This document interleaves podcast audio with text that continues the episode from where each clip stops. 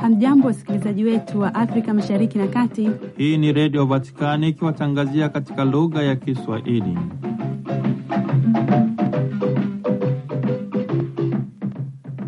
Ni kwa mara ngine tena, ndugu msikilizaji wetu wa redio Vatikani, ninakukaribisha kusikiliza yanayojiri ndani ya viunga hivi. Kwanza ni muhtasari wake. Kwa mjibu wa tahadhari kutoka ofisi ya vyombo vya habari vya Vatikani ilisasisha Jumatatu asubuhi tarehe 26 Februari 2024 juu ya uamuzi wa Papa wa kusitisha vikao vilivyokuwa vimepangwa kama tahadhari, kama ilivyokuwa imetokea Jumamosi tarehe 24 Februari iliyopita. Askofu Mkuu Fizikera ameadhimisha misa takatifu katika madhabahu ya kimataifa ya Mama Yetu wa Amani na Safari Njema katika mji wa Antipolo nchini Ufilipino tarehe 26 Februari. Katika mahubiri alisema tunahitaji kuamini msaada wake tu na kuwa na uhakika kwamba ukaribu wake na kushiriki kwake havitakosekana kamwe.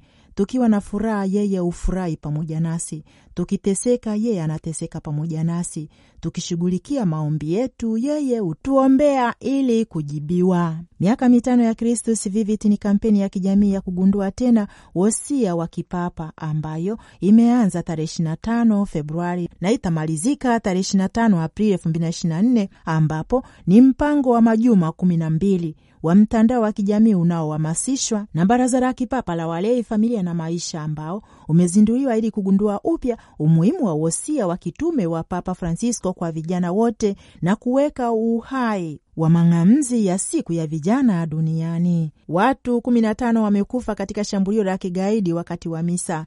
Kwa mjibu wa taarifa kutoka jimbo la Dore nchini Burkina Faso, watu hao walishambuliwa asubuhi ya Dominika tarehe 25 Februari 2024 wakati wa kuadhimisha misa takatifu. Shambulio hilo, kwa mjibu wa taarifa, lilitekelezwa na watu wenye silaha ndani ya kanisa Katoliki la Hesakane. Habari zina nyingine utapata kuzisikiliza tulizokuandalia na Padre Richard Mjigwa. Ni Angela Wezaula anakukaribisha. Bwana alikuwa tegemeo, tegemeo langu.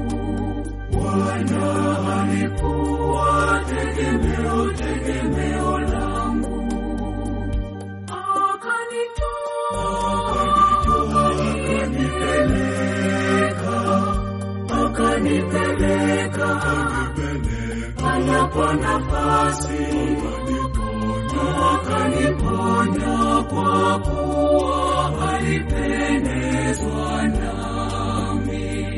Kwa mjibu wa tahadhari kutoka ofisi ya vyombo vya habari vya Vatikani ilisasisha Jumatatu asubuhi tarehe 26 Februari 2024 juu ya uamuzi wa Papa wa kusitisha vikao vilivyokuwa vimepangwa kama tahadhari, kama ilivyokuwa imetokea Jumamosi tarehe 24 Februari iliyopita, wakati walielezea kuhusu Baba Mtakatifu Francisco kuwa na homa, japokuwa kwa siku ya Jumatatu wamebainisha kwamba ni dalili ya mafua kidogo ambayo haiambatani na homa, udhaifu ambao hata hivyo Dominika 25 ulimruhusu Papa kuweza kuchungulia dirishani na kutoa tafakari yake na sala Malaika wa Bwana kwa waamini na maujaji waliofika katika uwanja wa Mtakatifu Petro mjini Vatikani. Na mara baada ya sala Malaika wa Bwana, askofu wa Roma aligusia juu ya miaka miwili tangu kuzuka kwa vita nchini Ukraini na kurejea kutoa miito ya Palestina na Israeli, na pia kuzungumzia juu ya utekaji nyara nchini Nigeria na vurugu katika Jamhuri ya Kidemokrasia ya Kongo. Lakini pia hakusahau kuwakumbuka watu wa Mongolia wanaoteseka kwa baridi sana, akisisitizia juu ya mgogoro wa tabia nchi. Askofu Mkuu Rino Fiskera, mwenyekiti wa Baraza la Kipapa la Uinjishaji kwa ajili ya masuala msingi ya uinjishaji duniani, ametoa mahubiri yake katika misa takatifu ya shukurani kwenye madhabahu ya kimataifa ya Mama Yetu wa Amani na ya Safari Njema ya mji wa Antipolo nchini Ufilipino, Jumatatu tarehe 26 Februari 2024 saa 4 kamili ya asubuhi masaa ya Ufilipino, ikiwa ni saa 9 usiku wa manane barani Ulaya. Katika mahubiri yake, askofu mkuu Fiskera alisema kabla ya kufanya baadhi ya tafakari kuhusu neno la Mungu ambalo lilisikika awali, aliomba aruhusiwe kueleza maneno ya shukurani Kwa njia hiyo, kwanza kaka yake askofu wa kanisa hilo la Antipolo, mwashamu askofu Ruperto Santos, kwa mwaliko wake aliyoutoa kwake katika fursa nyingi, ili kwamba aweze kuwa hapo katika maadhimisho kanisa mahalia, ikiwa ni wajibu wa kuwa na madhabahu katika ardhi yao ya mama yetu wa amani na safari njema ambayo imefanywa kuwa madhabahu ya kimataifa. Uwepo wa madhabahu kama hiyo ni ishara ya neema ambayo inawaalika kila mmoja kuwa na imani ya kina. Askofu mkuu aliendelea akipanua salamu zake kwa wawakilishi wa Baba Mtakatifu, hasa kwa barozi wa Vatikani nchini humo, Askofu Mkuu Charles John Brown, ambaye kwa neema amempokea na ambaye amebeba utume katika kanisa la Ufilipino kwa kujitolea sana. Vilevile salamu za dhati ziliwaendea maaskofu waliokuwapo, mapadre, mashemasi na waseminari, watawa, viongozi wa kiraia ambao walishiriki katika wakati huo wa sherehe na wasala kwa wote kaka na dada, na ni pamoja na kuwapatia salamu kutoka kwa Baba Mtakatifu Francisco ambaye amemwamini na kumtuma awapelekee baraka kwa wote na kuwaomba pia wasali kwa ajili yake. Askofu Mkuu Fiskera akianza kudadavua masomo yaliyochaguliwa katika fursa ya sherehe hiyo alisema kama walivyosikia neno la Mungu liliakisi maisha ya kila mmoja wao na hasa kuleta mwanga wa kipekee katika adhimisho la Ekaristi walipokuwa wakiadhimisha, na hivyo walikuwa ndani ya madhabahu iliyowekwa wakfu kwa Bikira Maria, mama wa Mungu anayewaombea kabla ya yote, ili amani itawale duniani kote na katika nyumba zao. Ikiwa amani na utulivu tu vitapatikana katika familia zetu, ndipo tunaweza kutumaini kwamba itakuwepo katika ulimwengu wote, licha ya jeuri ambayo watu daima wanasababishia waathirika wasio na hatia.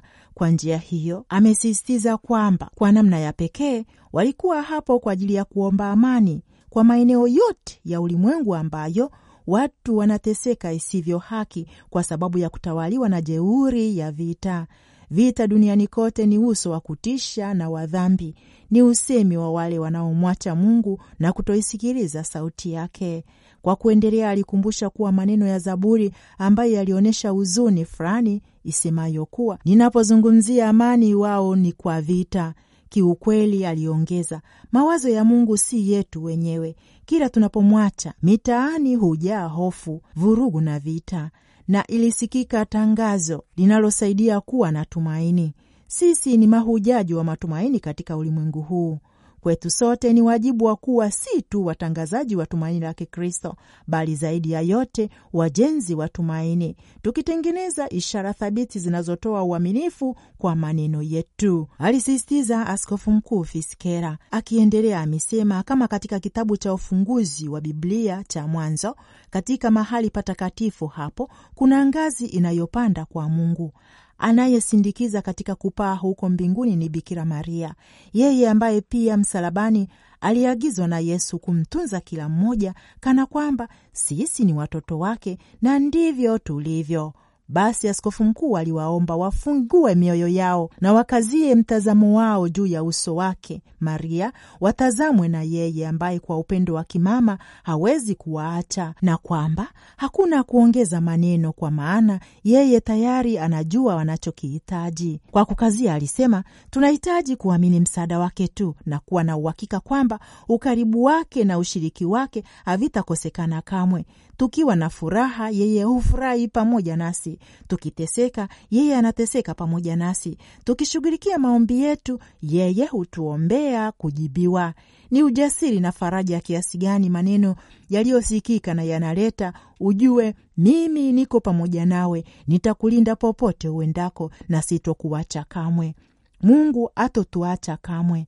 Katika hali yoyote tunayoweza kujikuta, anabaki karibu nasi. Maria alisimama karibu na msalaba wa Yesu alipoteseka na kufa. Moyo wa mama yake, hata hivyo, ulikuwa na hakika kwamba maneno ya mwanaye yangetimizwa: baada ya siku tatu nitafufuka.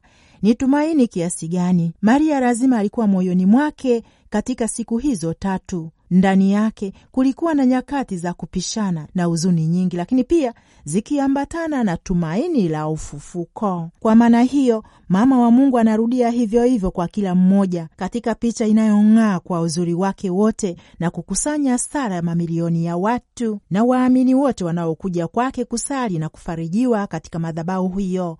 Je, tunawezaje kupata maneno yenye nguvu na kusadikisha zaidi kuliko hayo ambayo Mungu mwenyewe anatuambia leo hii? Atakuwa nasi milele. Baba wa Yesu wa Yesu Kristo hatutupi kamwe. Ujumbe unaotoka hekalu au madhabahu ya Antipolo unakuwa ujumbe wa kweli wa amani, kwa sababu unatuhakikishia kuwapo kwa Mungu na ukaribu wake milele katika maisha yetu. Yeyote anayepitia ukaribu wa Mungu anakuwa chombo cha ukaribu kwa wale wanaohitaji, alisisitiza Askofu Mkuu Fiskela.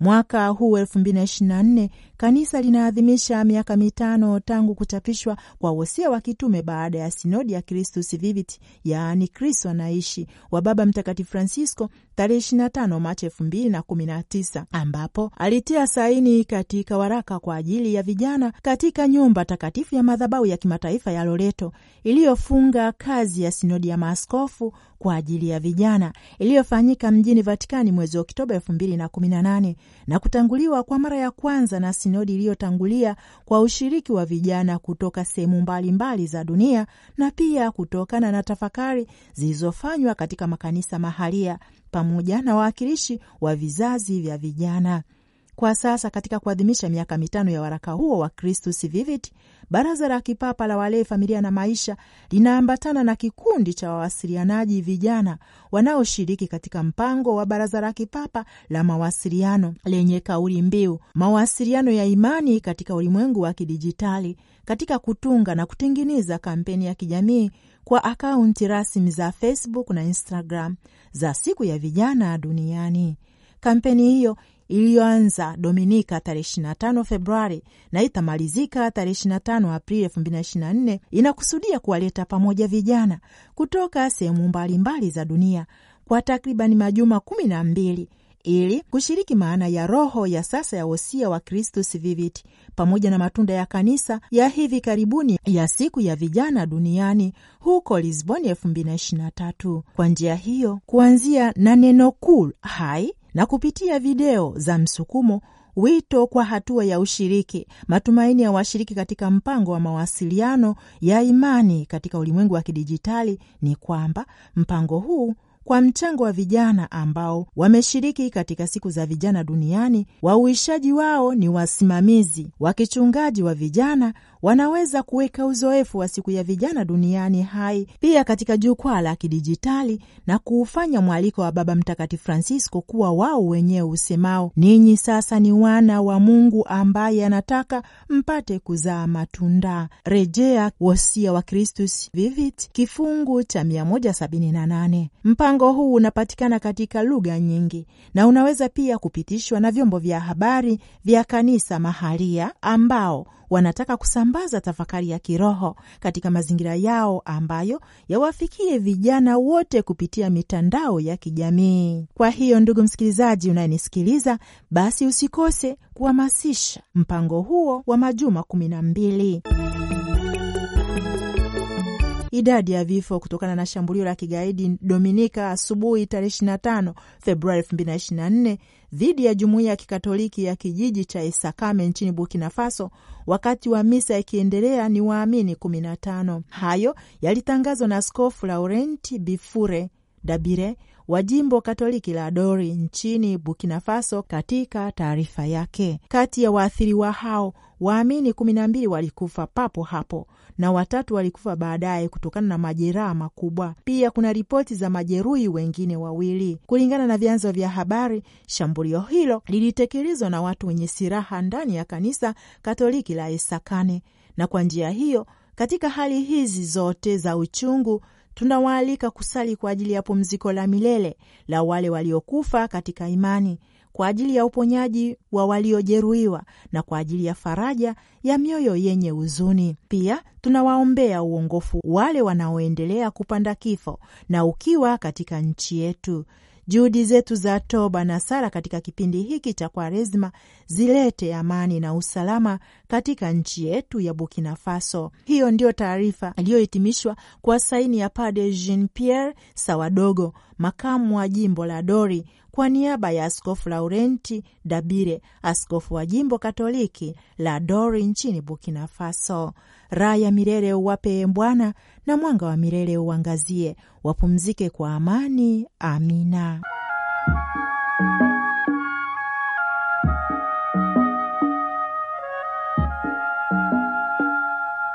Njia ya sinodi inahoji mbinu za kutumia ushirikiano uliojumuishwa na Baraza la Maaskofu Katoliki nchini Italia.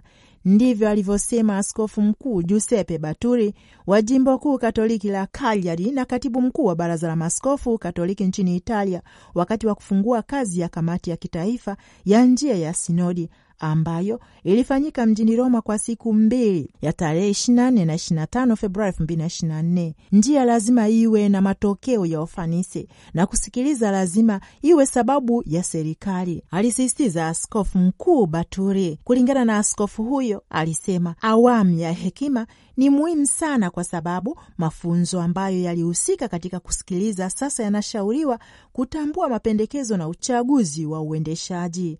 Na akizungumzia mchango madhubuti ambao tume ya maaskofu na ofisi za baraza la maaskofu Italia zitatolewa katika miezi hii na ambayo itatiririka katika kazi ya awali ya makanisa mahalia, katibu mkuu alisistizia jukumu la watu wote wa Mungu katika mchakato huo.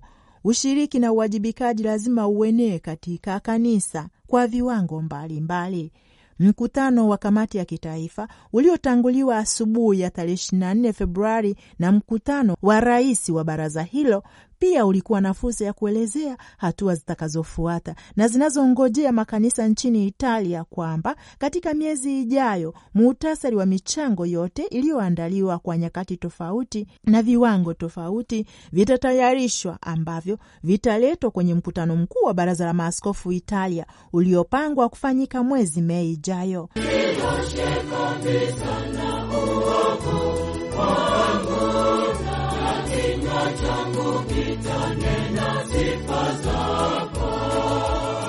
Ndugu msikilizaji wa redio Vatikani, maisha ya kiroho ni safari yenye mwanzo wake, inatua hatua kwa hatua na vituo vyake mbalimbali, na lengo lake kuu ni kuishi vyema hapa duniani na kufikia utimilifu wa maisha kwa Mwenyezi Mungu mwenyewe.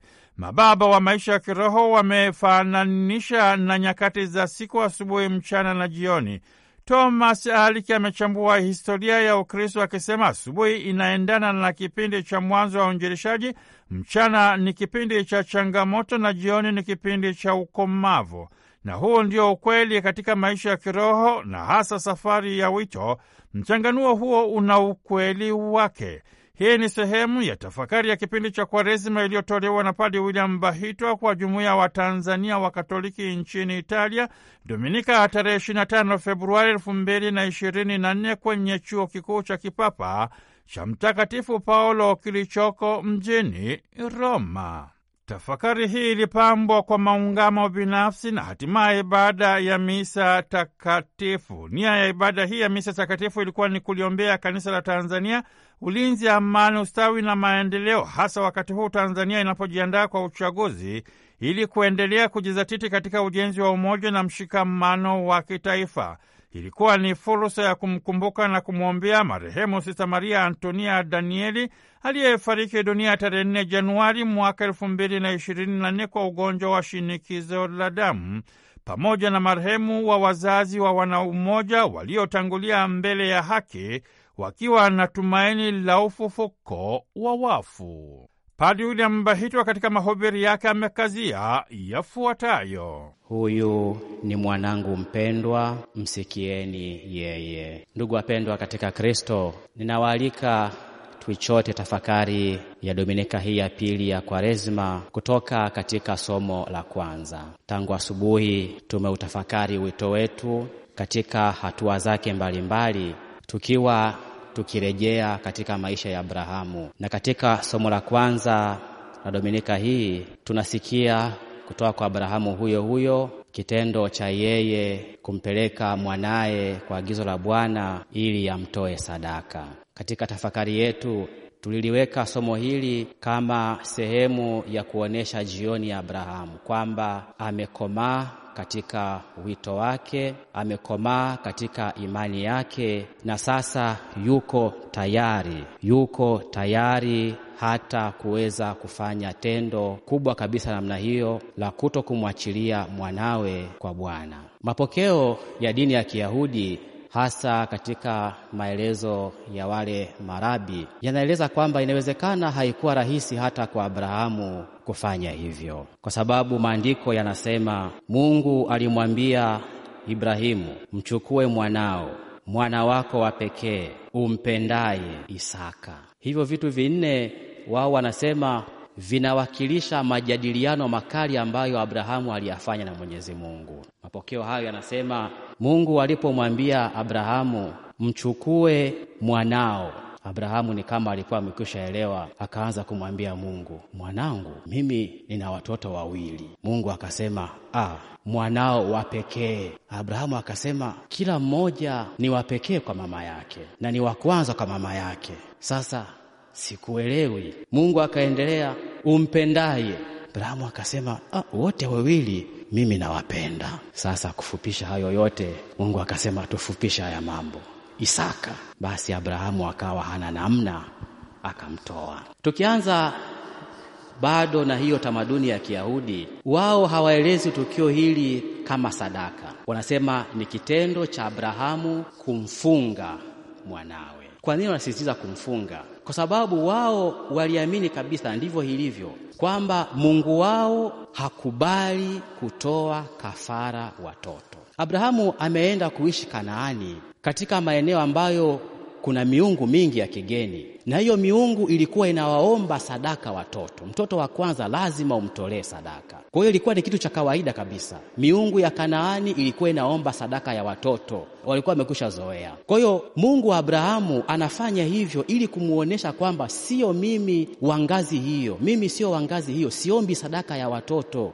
mimi ndiyo nayetoa sadaka, mimi ni tofauti na miungu hiyo na wao wanaelezea somo hili wakilipa umuhimu sana, kwa sababu katika sherehe zao za mwanzo wa mwaka, siku ya kwanza wanasoma somo la kuzaliwa kwa Isaka. Siku ya pili ya sherehe ya, ya mwanzo wa mwaka wanasoma somo hili. Ili kuweza kuonesha ukuu wa imani yao ya Kiyahudi na ukuu wa Mungu wao wanayemwamini. Kwamba yeye ni Mungu ambaye ni tofauti kabisa na miungu wengine, ni Mungu ambaye hakubali mtu amtoe mtu mwingine kuwa sadaka. Ni Mungu anayetoa sadaka. Ndugu zangu, imani ya namna hiyo kama ya miungu ya Wakanaani, kwa bahati mbaya, mpaka nyakati zetu hizi ipo. Kuna watu wanaamini kabisa kwamba ili aweze kupiga hatua lazima atoe sadaka, ili aweze kuanzisha biashara yake ishamiri lazima atoe sadaka ya namna hiyo, ili biashara yake iweze kwenda mbele lazima atoe sadaka ya namna hiyo ya Kikanaani. Ili aweze kupata nafasi, lazima atoe sadaka ya Kikanaani. Ili azidi kupiga hatua, lazima atoe sadaka ya Kikanaani. Mimi nadhani hata kule Tanzania kuna, kuna, kuna kautani eh? Mimi nakaita kautani, kale kautani kakuwaita baadhi ya watu majina, sijui kunguni, sijui chawa, kale nadhani ni kautani tu, lakini ni kautani ambako kana chembe chembe ya kimiungu ya Kanaani, kwa sababu yule ambaye anafanya huo ukunguni au uchawa anaamini kabisa kwamba lazima afanye kitu ili apige hatua kwa imani ya Kikanaani, na yule anayetoa anaamini kabisa kwamba lazima apewe kitu, au ni sifa, maneno fulani, au wakandamizwe watu wengine. Ni utani eh? Lakini ni utani ambao una chembechembe ya miungu ya Kikanaani. Sasa utani wa namna hiyo sio mzuri, ni mbaya, na unakuwa mbaya zaidi kama hata ukiingia kanisani. Mungu wetu amekwisha tuambia. Ndio maana hata katika Zaburi Mungu anasema, mimi ningekuwa na njaa nisingekuambia, maana ulimwengu wote huu ni wangu na vyote viujazavyo. Sadaka ninayoitaka kutoka kwako ni moyo, moyo ulio mnyenyekevu. Inatumiwa lugha ya kusema moyo uliopondeka, lakini moyo ukiuponda unakufa. Ni moyo ulionyenyekea. Hiyo ndiyo sadaka ambayo Mwenyezi Mungu anaipenda. Tamaduni ya Kikatoliki ya Kikristo inaona katika kifungu hicho sadaka ya Kristo. Isaka anayebeba kuni, anayebeba mbao, ndiyo anaonekana kama anamwakilisha Kristo, anayebeba msalaba wake kupanda katika mlima, nadhani ni ule ule kwenda kujitoa sadaka. Na Mwenyezi Mungu ambaye alimzuia Abrahamu asimtoe sadaka mwanaye, akamleta yule mnyama, ndiyo Mwenyezi Mungu huyo huyo ambaye anamtoa Kristo mwanaye wa pekee. Paulo ametuambia hakumwachilia mwanaye wa pekee, amemtoa ili ulimwengu uweze kuokolewa. Ndugu zangu, tunayo mambo mengi ya kujifunza katika somo hili, lakini mimi naona mojawapo,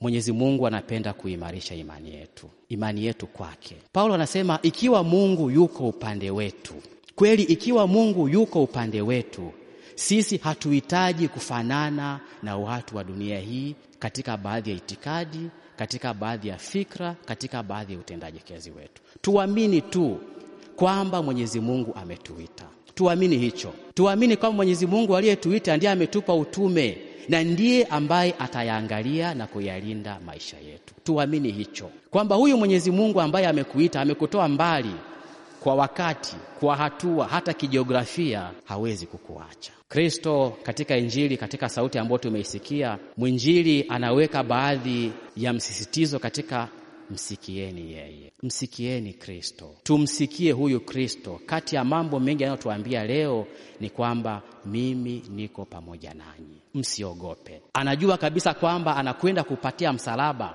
anakwenda kuingia katika njia ya mateso, lakini kabla anatuonesha utukufu, anageuka sura kutuonesha hizo sura mbili, tusiogope. Basi ndugu zangu, tuendelee kumwomba Mwenyezi Mungu aweze kutujalia huo uthabiti wa imani, tukiamini hicho ambacho Mwenyezi Mungu amekiaminisha kwetu, na hiyo ndiyo njia yetu ya kuweza kufikia utukufu wake. Tumsifu Yesu Kristo. Maombi yameimbwa na Sista Maria Benjamina Msendo wa shirika la masista wa Bibi Yetu wa Kilimanjaro lenye makao yake makuu jimbo Katoliki la Moshi nchini Tanzania. E Mungu Mwenyezi, tunawaombea viongozi wote wa kanisa lako popote